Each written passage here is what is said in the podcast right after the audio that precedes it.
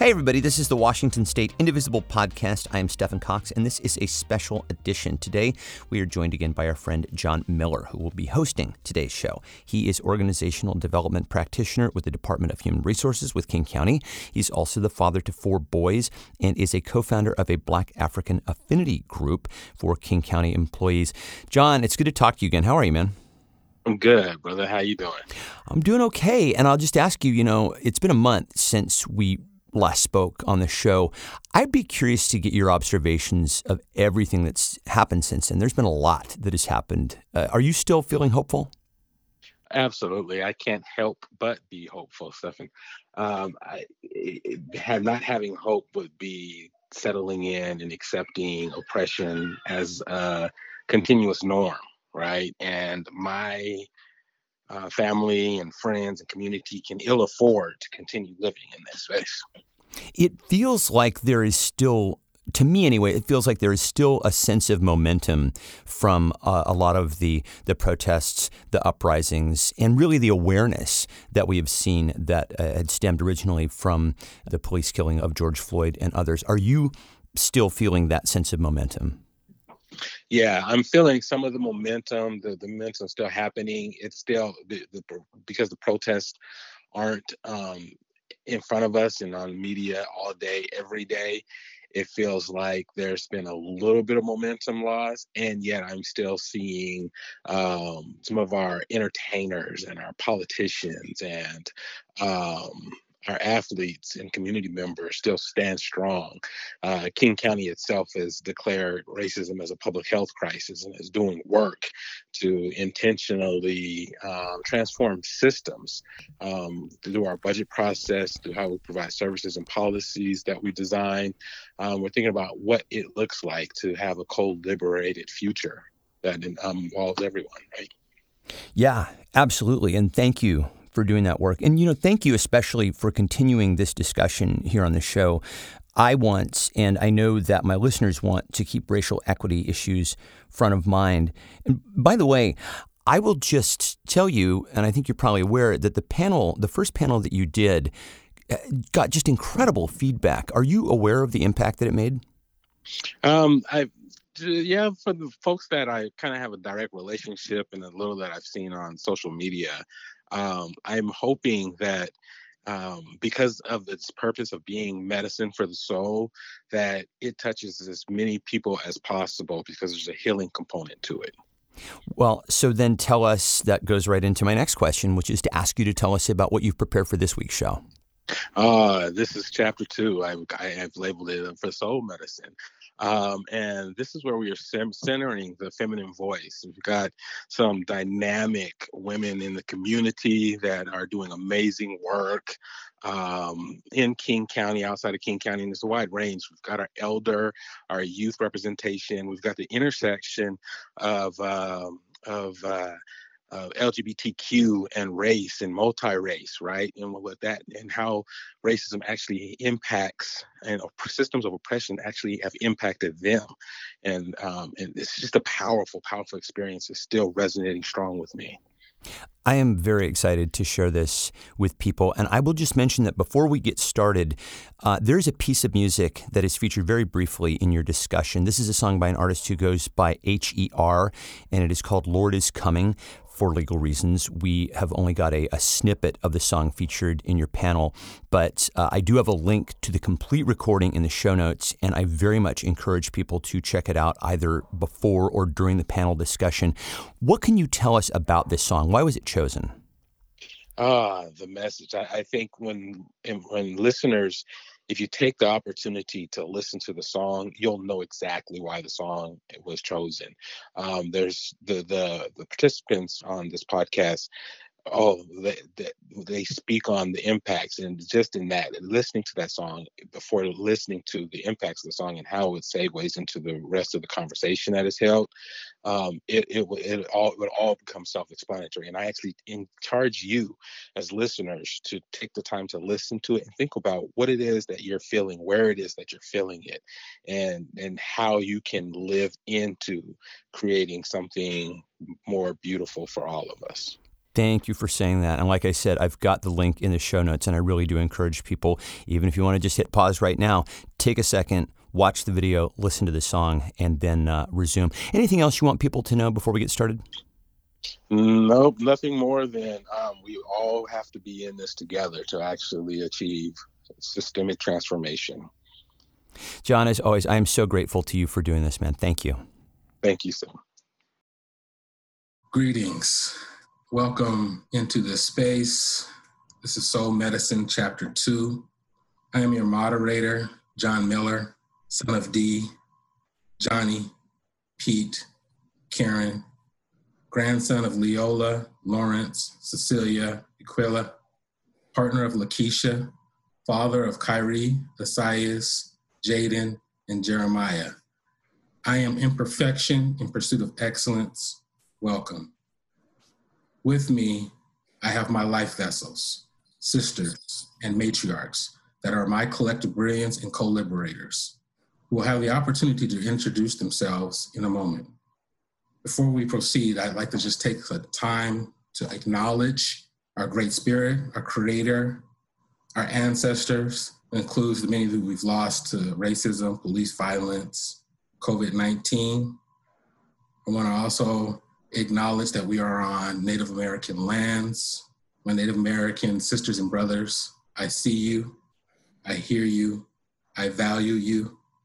I recognize the Polish Salish tribes, some of which are the Duwamish, the Lumi, Muckleshoot, the Squally, the Puyallup.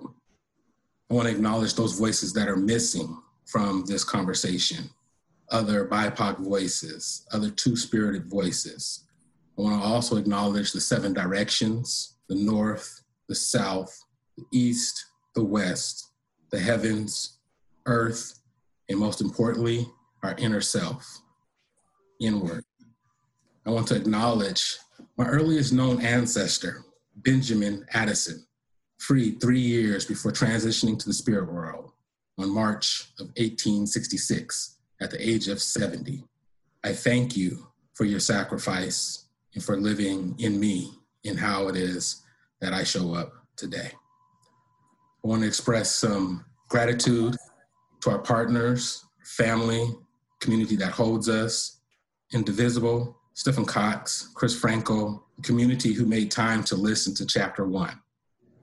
Before we proceed with the rest of this programming, I'd like to take time to acknowledge and ask for our elder, Miss Anita Whitfield, for permission to proceed with this programming. Gratefully and honorably grant that permission. Thank you, dear brother. Thank you, Miz Anita. I'd also like to take some time before we go further in this program to speak on what we're not. We're not representatives of all Black, African American, African voices, perspectives, and experiences. We're not here to compare contrast to Chapter one. This is story sharing, is available as medicine and nourishment for our collective soul. We are not perfect. Personally, my patriarchy and my internalized racial oppression has consciously and subconsciously harmed members of our community, in particular, our women. At this time, I'd like to pause and allow for a little time to reflect on a song by H E R featuring Y B M Corday. Every day I pray for mankind. We're all slaves to a generation socialized and sicknesses in the mind. We are habitual thinkers, substance abusers, and habitual drinkers. But free your mind, because the plug is watching from the top floor, hoping you too will fall for the illusions of a temporary high, what we think we need to get by. But are we really trying? Welcome back. I'd like to take a little time for some introductions. Think about who are you and who claims you. I'd like to start with our elder, Miss Anita. I am Anita. I am known in the community as Chicky. I am a servant. I am a Christian. I am a Black woman. I encompass all that that means to the world, to my Black man, to my Black family. I am claimed by Alma and Mateel and John. I am the result of generations of harm and hurt and resilience and strength and love and excellence. I am a servant. Thank you. Thank you, Miss Anita. Going to the opposite end of our spectrum, my niece, Taylor. Who are you? Who claims you? I'm Taylor Dominique, and I am a young Black woman who is trying to find her path, who is trying to encourage our youth to look beyond just this whiteness in our world, but look beyond themselves, look into their culture, reach into themselves, look into our history. I am claimed by my students, my family, my community. I am a servant just like Miss Anita. I'm ready to serve the community of our youth. I'm ready to serve them greatness and listen to their intelligence and their brilliance, listen and answer any questions that I can. But I am here to serve our youth and empower them and let them know that they can amount to anything and anyone in this world. They don't have to settle for less or settle for anything, but that they amount to so much more. Just listen to my kids in the meetings that we have. They are so aware and so critical of the things that are around them, and we take that for granted most of the time. We think they don't know much, but our kids know so much. One of my little Black boys in my class, he told me, he said, you know, my mom teaches me how to act at a traffic stop. And I said, well, how was that? And he said, well, when they pull you over, you put your hands out. And, you know, you don't get your I D, but let them get your I D. You don't pull for anything. And that broke my heart because, like I said, we take their intelligence, we take their knowledge for granted. We don't think that they see anything, right? We think they're just under shell. We don't encourage much. So I'm, I want to encourage and empower our youth because they know so much more than we realize. They know so much more than what we realize. Thank you. Oh, proud. Miss Tanisha. Who are you? Who claims you? I am Tanisha. I am a queer Black woman in the United States. I am multiracial in an interracial P O C relationship. I am a adoptee uh, raised by a white family, a white single mother in poverty. I am a social worker. I am an educator and a guide. I'm also a manifester and manifest for myself and my community what is needed.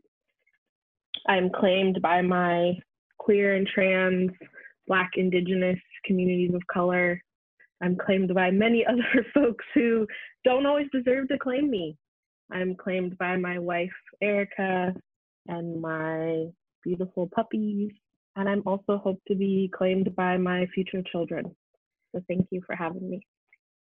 Thank you for being here. Miss Lillian, who are you? Who claims you? It's great to be here. My name is Lillian Beatrice Hawkins. I am a mother of my fifteen-year-old son, Francisco, aka Franco. I am a sister, the youngest of fourteen children from East to West Coast. I am a daughter. And my mother, Marilyn Wilson Hawkins, and father, Kenneth Hawkins Senior I'm claimed by them. And who am I?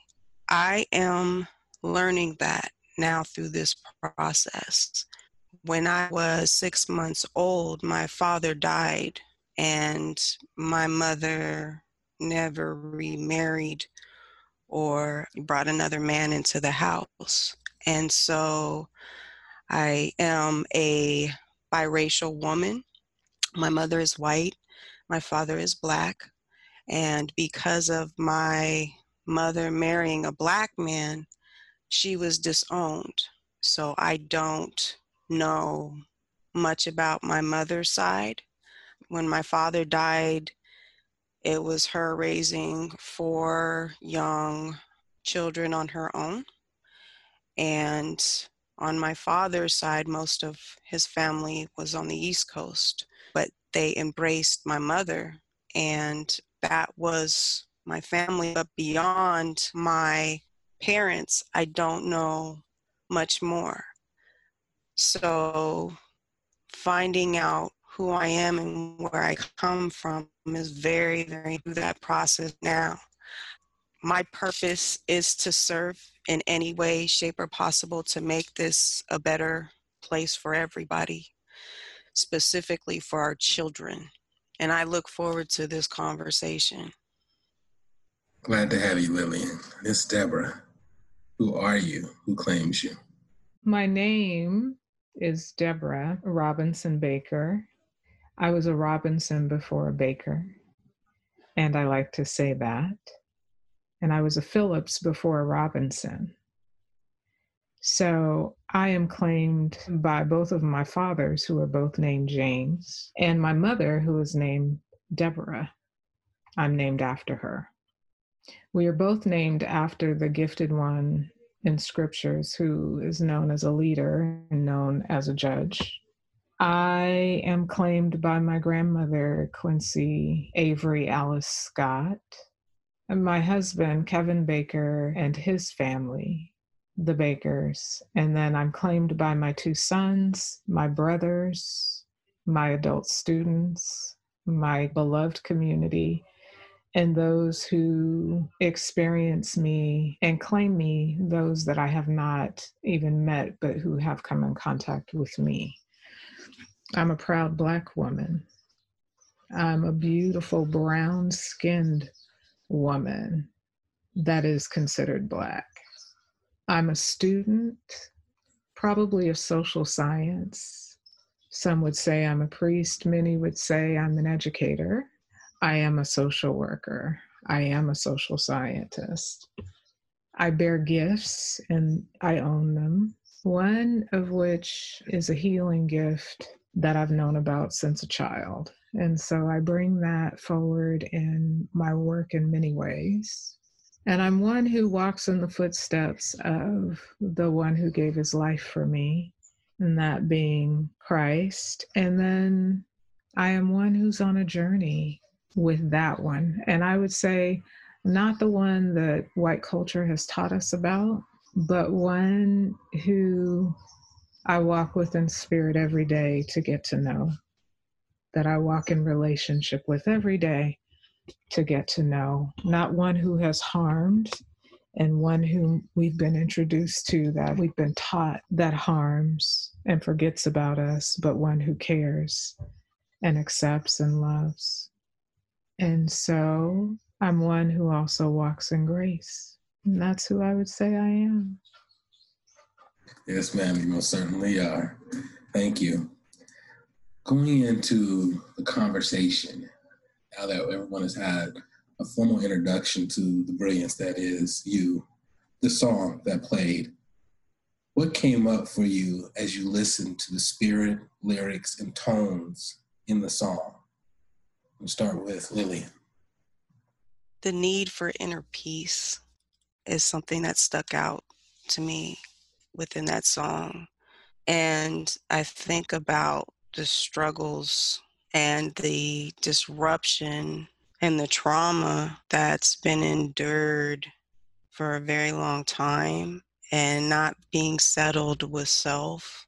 And so finding the inner peace within self so that I can be the best me and serve my purpose on this earth was something that came to my mind and what I was feeling when I heard that song. Yeah, it's the first thing that came to me. Thank you. Miz Tanisha, what came up for you as you listened to the spirit, lyrics, and tones in the song? Well, one, I was reminded about how much music and sound is is really healing, and I've, I've been reflecting on that a lot more in ways in which what Western medicine, therapy, et cetera, can't offer me, music and sound really can. So that was a great reminder. I was also thinking, you know, there were a couple lines about illusions of a temporary high and repeating the cycles and wealth is attainable with their currency, and reflecting a lot on the ways, the who's the there, that being white, cisgender, straight, wealthy men in our society, and the ways in which, especially as Black women in the United States, no one wants to see us succeed. Things are consistently and constantly built on the backs of Black women. And even when there's an opportunity for progress, it is at the expense of Black women. And just sitting with that. Thank you. Taylor, what came up for you as you listened to the spirit, lyrics, and tones in the song? Ooh, there was a lot. That song was deep. It ran deep. A lot of realities, reality check, too. I thought a lot about capitalism, white supremacy, especially. I felt like that was heavy, the things that we are taught in this world. I also thought about the miseducation that is in a lot of the schools, the books that they show us, the curriculums that they teach us. Yeah, that's where my mind was headed there, was, you know, the reality isn't taught. Yeah. Mm-hmm. That's what I'm wrestling with. Thank you. Miss Deborah, coming for you as you listen to the spirit, lyrics, and tones in the song. I thought about the words that were stated around, we are all slaves to a generation socialized in sicknesses in the mind. We're all habitual thinkers and substance abusers and habitual drinkers. And I thought about this concept of, of we are all swimming around in the pool of whiteness, and we're all taking it in, and we're all socialized by it.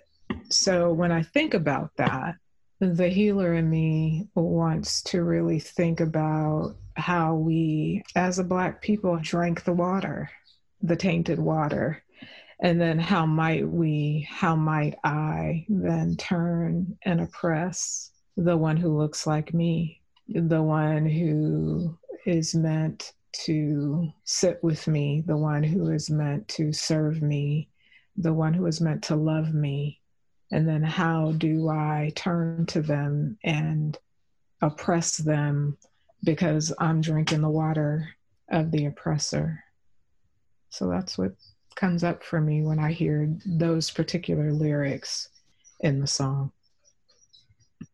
Thank you. Miss Anita, what came up for you as you listened to the spirit, lyrics, and tones in the song? The first thing that struck me was the soulfulness of the bass and the drums, and how there is something deeply planted within us that connects us to the bass and to the drums and that beat, and how I believe that that draws us back, keeps us connected to the motherland. I feel it inside of me, the drums, the beat, the bass. And as I listened to the words, certain words stood out for me. Proof is one of those words. It's a concept that I have been living with over these last months since Brother Floyd's life was taken on the concrete in a street, where a man with a gun and the power of the state stole his breath by the power of the state without even taking his hands out of his pockets. And the proof of all of the other brothers who have been stolen. And the video has provided the proof of the truth of what my people have said for decades and generations. Proof of the truth. That stuck out for me. And a word that was not in the song, but which was brought to my mind, was annihilation of a people based on so much incoming, the systems, the structures, the constant fight. I think of my grandparents and their grandparents. And I can't help but, through the words of that song, think about is it all a plan? Has it all been a plan? Not only to use our bodies for capitalistic gain, but then to annihilate us, to destroy us, to end us. And then I thought about, and my sister spoke to it, I am on a journey, and the song spoke to the journey of decolonization of my mind and my soul and my heart. A journey to eradicate from inside of me anything that makes me feel less than, to remove all of the brainwashing to me, about me. And when I listen to these young women, I hear that in them. So it brought clearly to the front of my mind my own work in decolonizing my mind. And then lastly, of course, I could not miss the refrain, the Lord is coming. He's coming. He's coming for his people. And I have always, somewhere in my heart, believed there is a special place in heaven for Black women, for how we carry our men, our babies, our elders, each other, our communities, how we carry white men, white women, the privileged, how we protect everybody on our backs, how we rear, how we guide everybody all the time, how we can't be weak, how we can't be angry, how we can't be tired. Those are the things that came to me. And lastly, when the sister rapped and spit the words about electing the Antichrist, it just takes me back to what I believe, which is this is not about good and bad people. This is not a battle of flesh and blood. This is a battle, in my way of believing, of good and evil in high places, just playing its way out in the flesh. The Lord is coming. That's what I took at the end. In fact, I feel his presence walking amongst us in a way that I have not before. That's what came to my mind. Thank you. Thank you. Thank you for sharing so deeply, so honestly. When you think about where it is in your body that these feelings are coming from, please share with the audience. Where did you feel that? Where, where in your body did you feel this, and what did it feel like? We'll start with Taylor. I felt in my gut and in my heart and my chest, especially in my gut. I mean, anything that I feel is is right, right there. I feel that way because I feel like I've been sucker punched, you know? There is an act of genocide on the Black community. there, there is. It's like an act of genocide on the Black community. And yeah. Let's, mm, we need a moment. That's fair. Miz Deborah, where did you feel it in your body, and what did it feel like? I would answer in this way. When I feel oppression, I internalize it, thus internalized oppression. And I often ask myself, as do many of us as women and as a community, what is wrong with me? What must I have done? Why, where, and when would I ever be good enough? Why can't they accept me just as I am? Why do I have to work harder than my white counterpart? And so when I think this lodges in my body, I can tell you for a fact, it has lodged itself many times and most often in my reproductive organs and in my reproductive systems. So much so that I'm not able to bear children. And so my sons are not my birth children.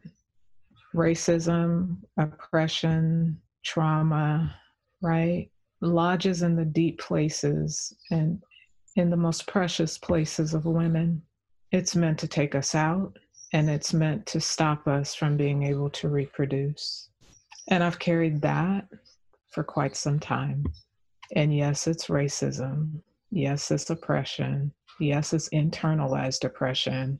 And as a result of all of that, then trauma that then results in a physical ailment that causes me to have to have my organs removed. That's where it lodges. Lillian, what are you feeling in your body, and where, what did it feel like? Thank you, Miss Deborah, for sharing that.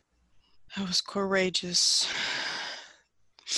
For me, I feel it in my throat most of the time, and I wear it on my face, which restricts me from really speaking and sharing my gift and what God is giving me.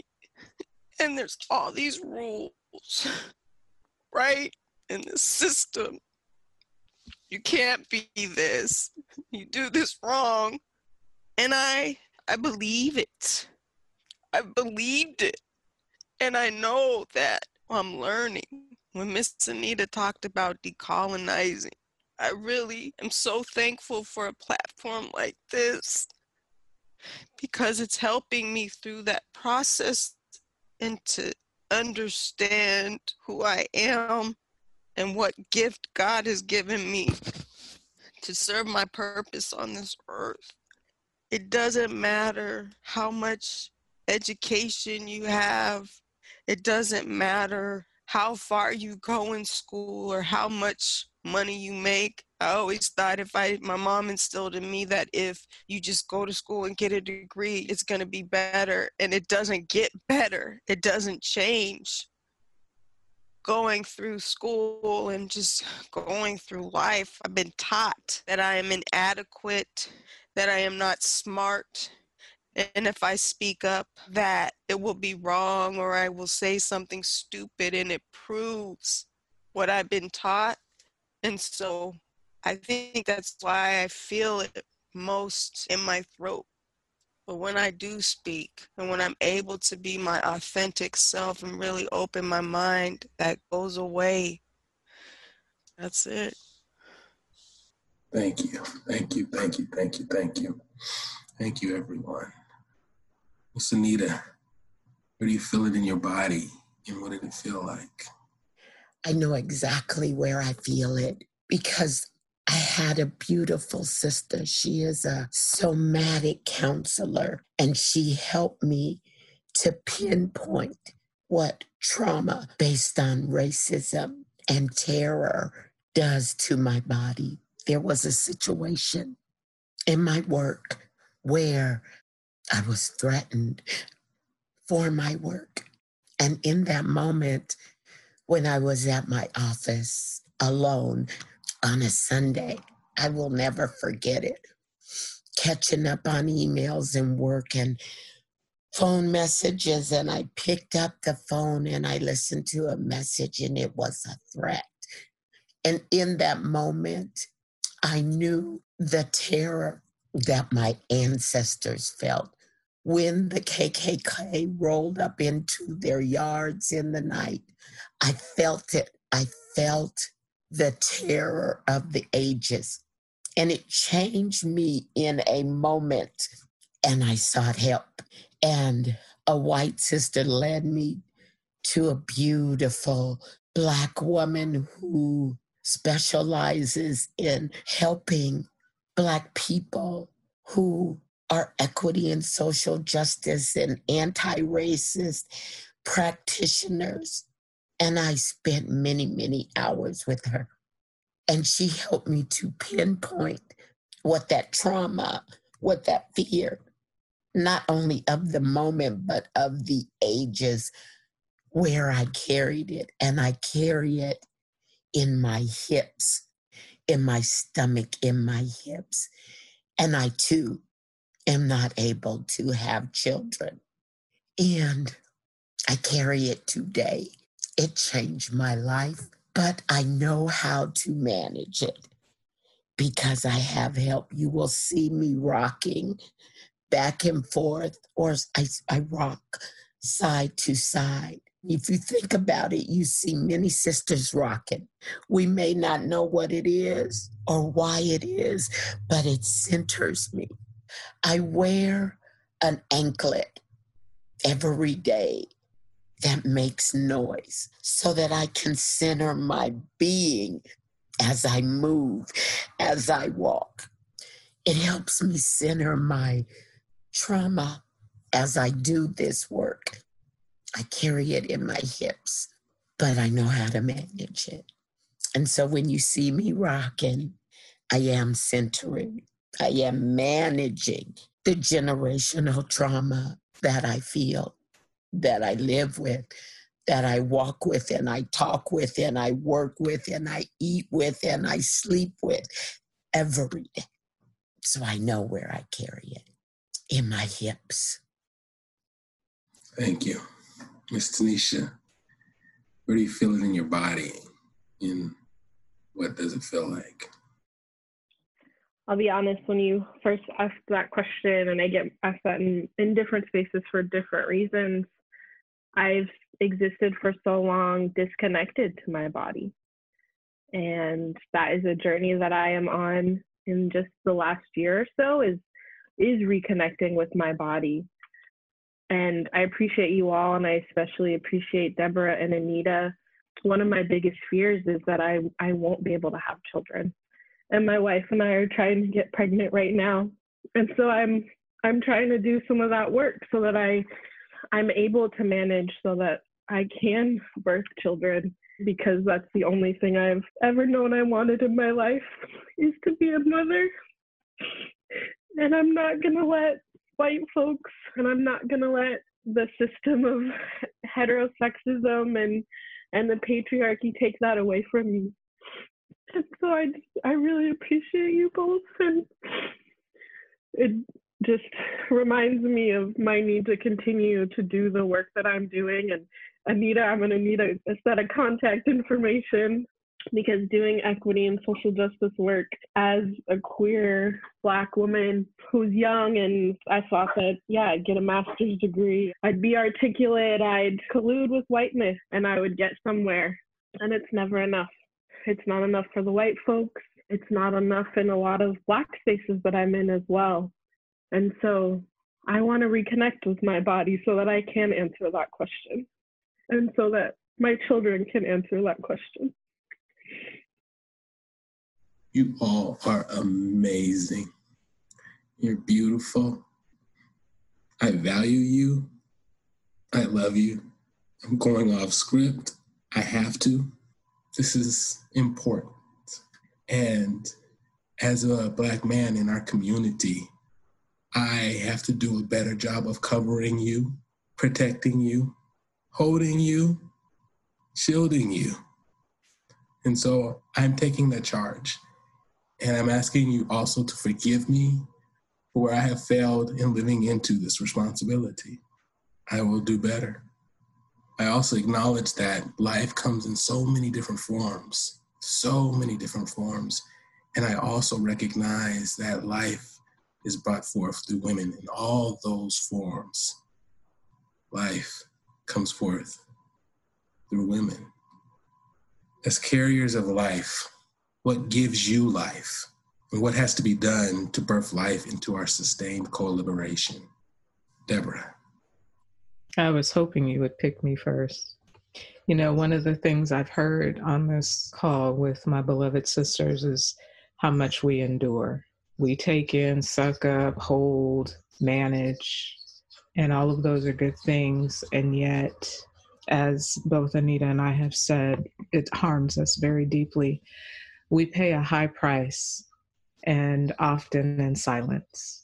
So the first thing, and I appreciate what beautiful Tanisha said about self-care, because I think Anita and I came in a time where that was the thing to do, to suck it up, take it on, get through it, survive it. And I still know many women that do that. And I'm not suggesting that we don't. What I am suggesting is that we think differently and that we do the self-care. There's more information available, resources available. Get the care. There's no harm in having a therapist, having a somatic healer, having whatever it is you need, figuring it out, rocking, wearing the bells, finding quiet places to scream, whatever it is we need, right? But practicing the self-care at all costs.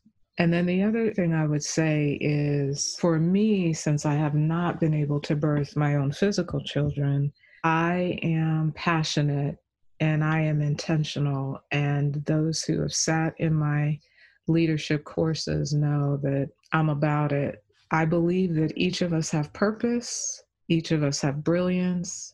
And so I really pour myself into that. There are other ways and areas in which I educate that I pour myself into because I need for this to get better. I need for there not to be another woman who loses the ability to have children because of racism, oppression, and even internalized oppression. So the harm that I've endured, it hasn't always been at the hand of white folks. Let me be clear about that. Some of it has been at the hand of us because of racism and internalized oppression. So I decided not to allow pain to paralyze me, but to allow it to inform me, to allow it to reshape me, if you will. Yeah. So that's what I would say, John. Thank you, Deborah. Tanisha, as carriers of life, what gives you life? What has to be done to birth life into our sustainable co-liberation? I think, to Deborah's point, the nudge and the access to care, whether that be for self or our collective care as well. I come, again, from the perspective of doing, quote, equity and social justice work in a predominantly white institution. And in our Western society, we are so individualistic. And there's so much collective need to even sit in a space like this and have this conversation, this wisdom, this sharing in ways that would never have happened otherwise. To be able to learn from my elders' experiences and hear ways in which I can do better for them as well. I think I will, what's the saying? I'll die on this hill or something, which I don't know what the origins of, so excuse me if that's a problematic saying, but I need us to get more intersectional. In order for me to survive, I need for us to do better. I don't join many Black spaces because of my intersectional queerness. And, you know, some of this is just lumping folks together because of the ways in which I've experienced harm, especially from older Black men. I need us to do better and to do our own collective work while also challenging other communities of color and white folks to do the work on our behalf and on their own behalf. But I really need us to do better. I'm going to do better, sis. I'm going to do better. Miss Anita, as carriers of life, what gives you life? What has to be done to birth life into our sustainable co-liberation? Oh, brother, what gives me life? What has to be done? Mm. What gives me life are these young Black women. It gives me life to see them opening up to their brilliance, beginning to recognize their own value. Lillian, Tanisha, Deborah Taylor, they give me life. What gives me life is the ability as an elder to speak into their being, their value, to help open them up to all that they are that is right and true and decent and strong and life-giving, and to see them open their eyes up even a little bit to who they truly are. Lillian, Deborah Taylor, Tanisha, and so many more. What gives me life is the honor of being called an elder, considered an elder by these young, bright, strong, brilliant women and men. What gives me life is learning my role as an elder, realizing it is not for me to do hand-to-hand combat anymore for you young, brilliant soldiers are there to do that, but that it is for me to guide and protect and go in front of and stand behind and beside as we all take on our different roles in our different stages of life. What gives me life is holding y'all up, these young, brilliant, courageous young folks, women and men.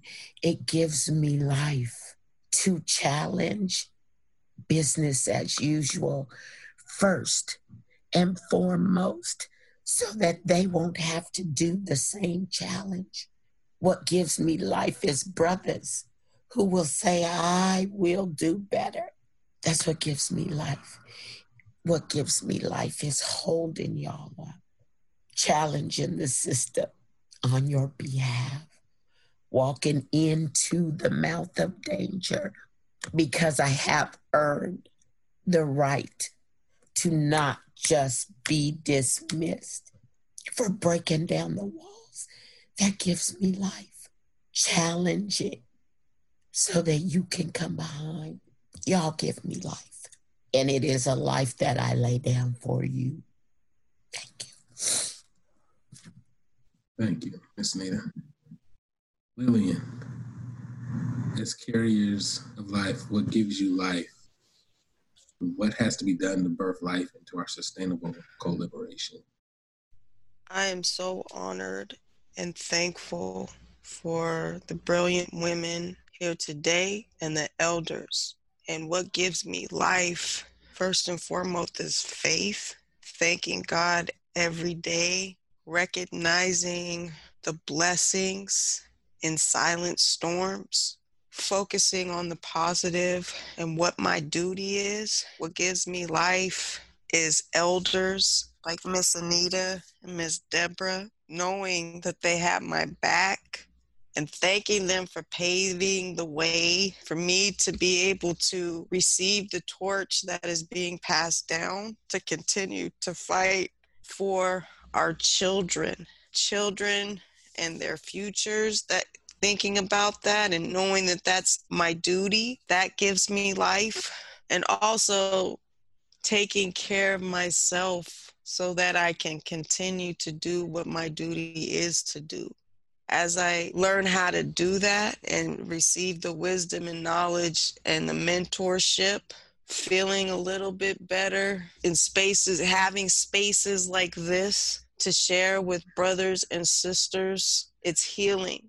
And what gives me life is experiencing this experience in space and knowing if not me, then who? And I'm really thankful, and I'm thankful for this blessing, for this space to share it with everybody here.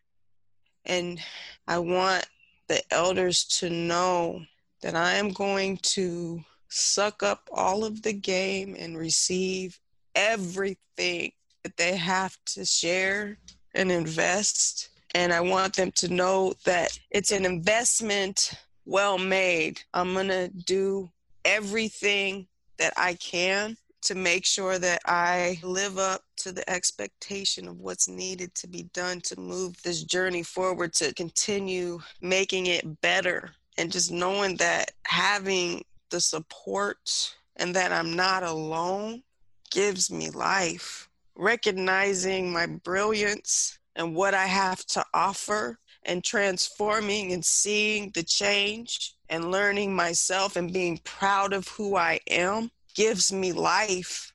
And being a part of a brilliant family here gives me life. Thank you. Taylor, as carriers of life, what gives you life?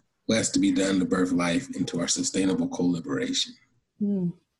Support and encouragement. It makes me so excited and happy to see my elders proud of the things that we do as the youth. It makes me so excited to see the change in schools when my students see themselves in the books that they're reading, when they don't just see another white person or another animal teaching them a life-altering decision. It makes me happy when they're proud of themselves because they learned something, because the white kid wasn't right in the class. It makes me proud and happy, and it gives me so much life, so much life to see the smiles on my kids' faces. It gives me life when my ten and eleven-year-olds have more common sense than most of these adults out here. It gives me hope. That encourages me. It gives me hope when my ten and eleven-year-olds tell me, well, it isn't the Black and brown folks out there rioting. It's the police officers that change their clothes after their shift and go back and destroy the targets. That gives me life. Woo. It gives me life when my grandma texts me and says, my baby made it. That gives me life. It gives me life when I wear my afro, or when I want to wear my cornrows, or when I want box braids. It gives me life when I decide to shave my head into a mohawk, or if I just shave it all the way. Man, it gives me life that I have hips. It gives me life that, hey, one day I can't fit these pants, but next day I can. It gives me life. It gives me life that I have shape. Mm. It gives me life that my hair is real coarse. That's okay. Mm-hmm. That's okay. I'm proud. I'm proud to be Black. And that gives me life itself. Being Black gives me life. Mm. Thank you. Yes.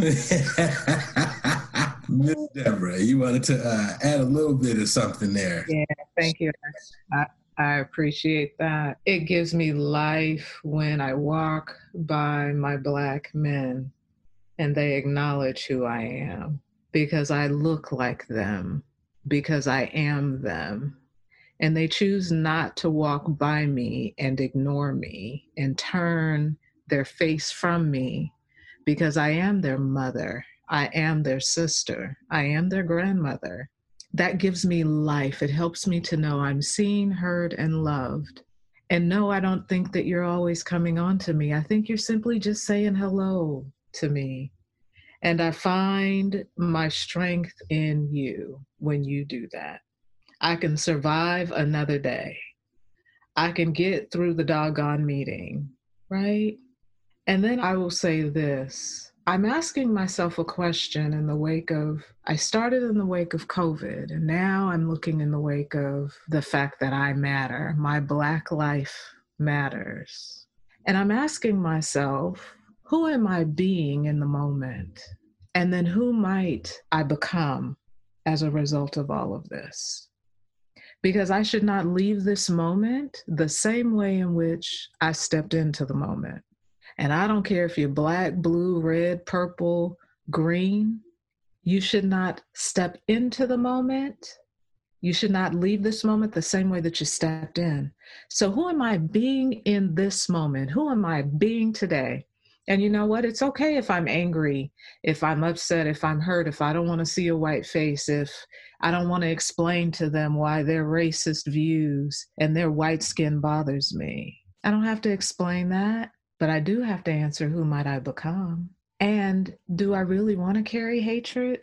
Will that really change the thing?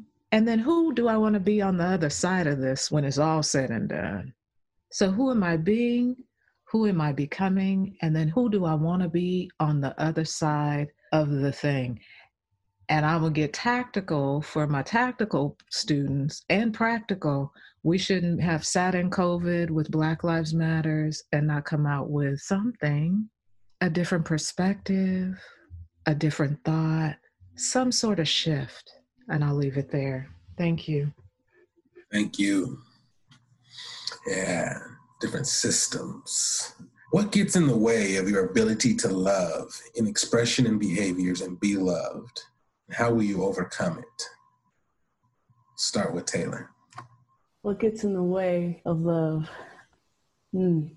I am engaged to a Black man, and I think Black love in itself is empowering. Um, can you come back to me on this one? I surely can. I surely, mm-hmm, mm-hmm. surely can. Miss Anita, what gets in the way of your ability to love and expression and behaviors and be loved, and how will you overcome it?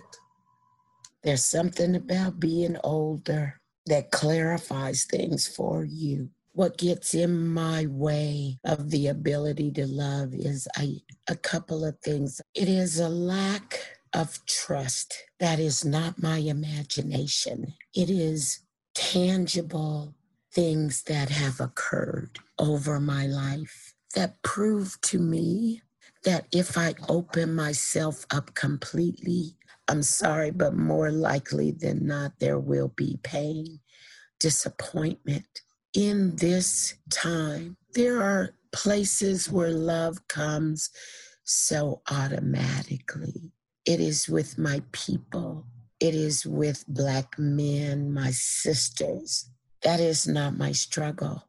I try to love even those who would oppress me, who would harm, who would minimize, who would marginalize, because I believe that only love can cast out darkness. And I think that as I age, I am able to identify different types of love. So in my heart, I feel like that filial love, right? Not talking eros, but that that filial, that familial love, it feels completely authentic to me. But there is a lot of danger in that kind of love. And I think I am learning about agape love. It is not necessarily that tender connection that I feel with my baby girls on this call, but it is a love that speaks to the good of everybody. And I gotta tell you, I think it's not so dangerous, but it is good. It is right. It is those deep disappointments, I must say, particularly from my white allies, many that I have trusted with a lot of me, only for it to be ultimately devalued, minimized, pimped for a certain gain. That is one of the things that hinders my ability to love in that way, that filial way.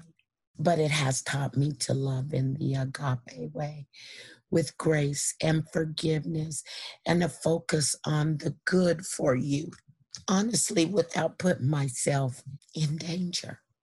So I don't know if that makes any sense to anybody, but I feel like there are different levels of love, and the history, the historical truths that I've lived, there's something there that makes me have to protect myself, and I think that might be a hindrance, except when I speak about differences. Love my white brothers and sisters. My spiritual belief system is to love even those who harm you. But I don't think that means just be a rug to be walked on. And pimped is the only word that comes to mind that really, I know that's harsh. I need forgiveness. And I also cannot just open myself up to be destroyed and pimped. But God is love, and that is my rock. So I continue to strive on the love tip.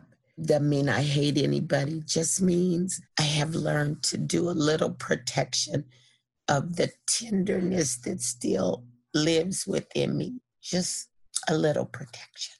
Whether that makes sense or not, that's where I am. Just a little protection. Thank you. Thank you. Miz Lillian, what gets in the way of your ability to love in expression and behaviors and be loved? How will you overcome it? Thank you, Miss Anita, for sharing that. And I feel the same as far as trust is a huge barrier for me to love, and not feeling safe, especially when you think that you have some support from certain people, white allies, but it's really in their own interest to gain social power. And then my mind thinks, who do I trust really? Who's really down to move this equity work forward? And at the same time, you still need them because they're positions of power. And I'm still struggling with how to overcome that. And honestly, learning and reaching out, I'm learning now, like really recently, to reach out to elders and sisters and brothers within my workspace to seek guidance. To me, it's so easy to see like what needs to happen. And I get frustrated because why can't we just do this? And you have to go through all these hoops and barriers and systems to make a change. And when someone doesn't like or they can't see what we're trying to do, if they can't capitalize on it, then internal, intentional barriers are put in place. And when I see things like that, when I experience that from people and allies that I am vulnerable with because I'm doing this from my heart, it's really hard for me to see or want to love. And I am going down a spiritual path right now to learn. I'm opening myself up to receive it so that I can really be authentic and not internalize it. Internalized depression is also something that hinders my ability to love and to receive love, because it gets clouded with what's real, who's really, and what's really. I'm learning to overcome with, again, experiences and safe spaces like this. I'm learning to use my voice to reach out and to understand, and I'm learning that it's bigger than me. And Miss Anita talks about connections and the collective and everything being interconnected. And why I say it's bigger than me is that I know that, or I'm learning that I need to be there for others too. It's not just about me. And so being love and being support in any way that I can for those also going through internal or silent storms is a part of the process for me to overcome barriers of not receiving love and not giving love. I think that's that's it. Rich, rich, rich. Miss Tanisha, what gets in the way of your ability to love and expression and behaviors and be loved, and how we overcome it? I'm sitting with Lillian's last point around not letting, and I'm paraphrasing, not letting being loved be a barrier to loving. I have a hard time loving myself and others, and that roots from my childhood. From birth, immediately my biological mother wasn't allowed to keep me, and so I was in foster care till I was four years old and adopted at four, and that experience has sat with me. I don't think people actually have conversations enough about the ways in which adoption really impacts one's identity development and one's sense of self, whether that be from having grandparents who didn't want another multiracial baby and they didn't want to engage in kinship care, to having family members of my adoptive and only family say they didn't want to take the little black child because they didn't want anybody to think that I was theirs, to then being told by a mother that if I were, her words, gay, that she would no longer support me, she would no longer be in my life. And so it's been a long journey of exactly that, learning that I don't have to feel love to love myself and others. And I think I've relied so much on being filled by others that I've let that get in the way of filling myself and filling the other people that I care about. So I got to love my damn self. And that is a healing process for me to let other people love me and let myself love other people. Because similar to my reproductive health, I'm not going to let white supremacy, patriarchy, homophobia get in the way of love. And I tell folks that being a Black woman, being in relationship with a Korean woman, our love is radical, and wanting to be a model for my fellow queer and trans, Black, Indigenous folks of color, our young ones, to say, you can be loved and be loved. And it is possible while it feels impossible. And we lose a lot of our siblings to that impossibility. Yeah. Ooh, Miz Deborah, what gets in your way uh, of your ability to love and expression and behaviors and be loved, and how will you overcome it? So I think for me, I want to get practical because it feels right for me in the moment. And I think that what gets in the way is trauma. If I were to be honest about it, like layers and layers and layers of trauma, right? And how I recognize that is that I was watching a couple of T V shows, Netflix, whatever, and I thought that they would be really good shows. And one of them is, the other one, but the violence that I saw and the violence enacted upon women and a woman of color. And there was a time where I guess I could sit through that for the sake of the movie. And now I'm like, I can't. I just can't. I got to turn it off. I got to get up. I got to walk out. Right. And so trauma and violence, I think, gets in the way. And how I address that is self-care, love, acknowledging my limits, not forcing myself to watch the movie, right? How many of us do that? And we know the Black woman's being raped, and we sit through that mess anyway, after we've had racism and oppression. And what I realize is all of that desensitizes us. So then it's easier for us to objectify and treat each other horribly. And we don't even know why we're doing it. And I understand there's realness of a story and trying to make it true to real life, but some of the violence that's enacted that I take in, just Black on Black, it's not really who we are. So paying attention to that. And again, how am I treating those who I love? If I continue to harm the one who I love, who will I have to love me in return? So oppressing those who look like me to get what? Okay, so what I get the raise, at what cost? It just, uh, so really asking myself the question again, who am I being in this moment? And is it in alignment with my integrity? Love relationships at home, I'm gonna speak to it. Providing a safe place to fall and to be in our love relationships. Being present with each other, seeing each other, and really on double time, overtime, telling folks, our spouses and our loved ones, hey, I love you, I see you. You matter to me, you're significant, you're bright, you're brilliant, on double time. Because all, I would dare to say all of us are struggling on some level with what has occurred, with the killings, with the hangings that they're not acknowledging.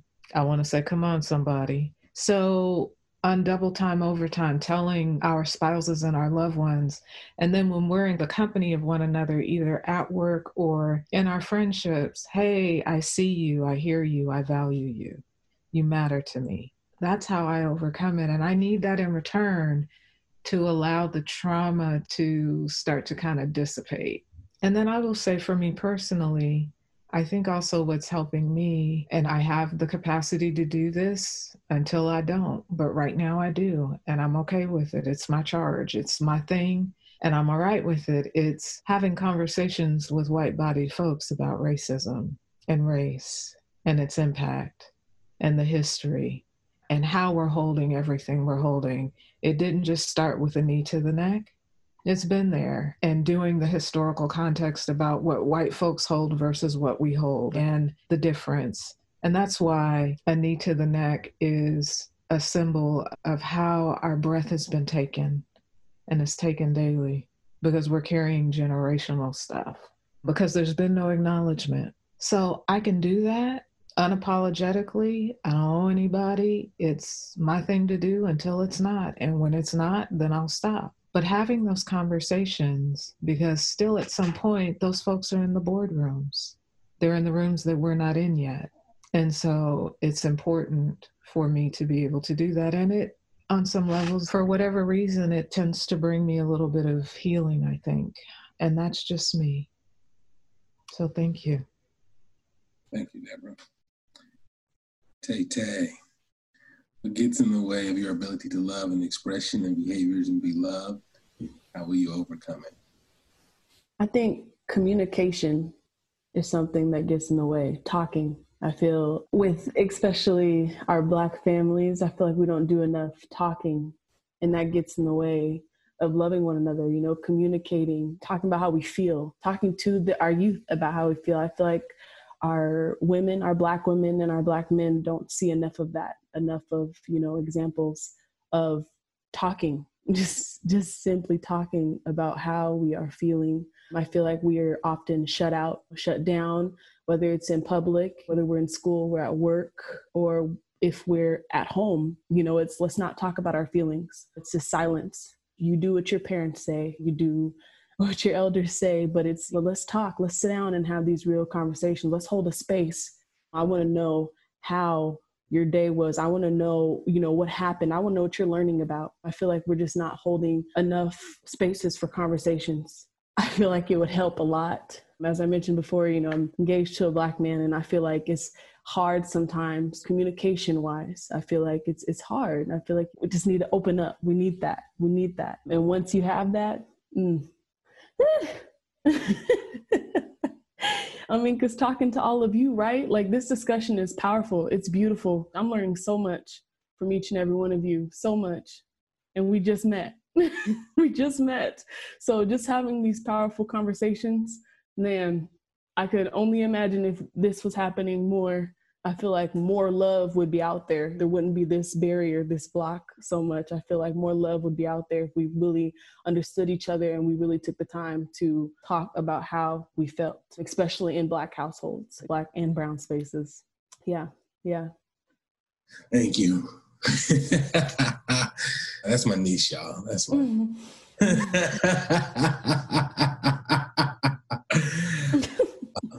All who have the ability to love have the ability to heal. Gratitude. In three sentences or less, please share what you are grateful to for. Start with Lillian. I'm grateful to God. I'm grateful for my family. I'm grateful for my brothers and sisters and elders here. I'm grateful for the blessings that I'm receiving by continuing to learn, grow, develop, and be a blessing to somebody else. That was more than what you asked, and I apologize.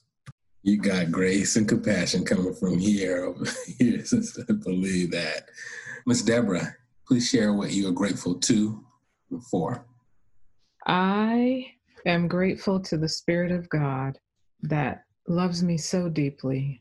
I almost didn't make it, y'all. I almost didn't make it. And not just one time. So I am grateful for my very life.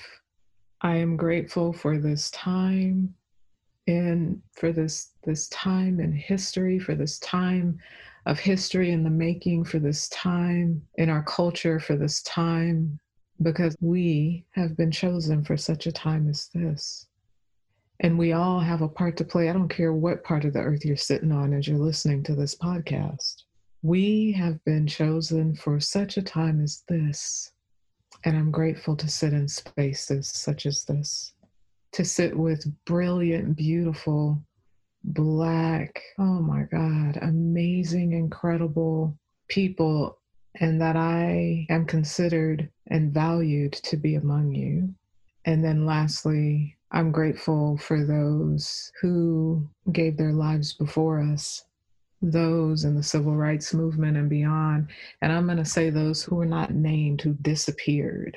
Y'all know folks disappeared, and we still don't know where those bodies are buried.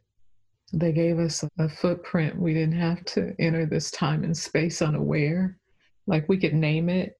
And to those who are white that might be listening to this, and you are considered more than an ally, but one who stands in front of us and takes it to support us. I'm grateful for you, and I'm thankful for you.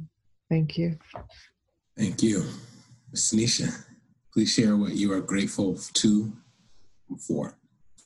I'm grateful for all the people that have come before me and have guided me and really paved the way for me to sit into in my power and to have space and guidance to heal in ways that they have not.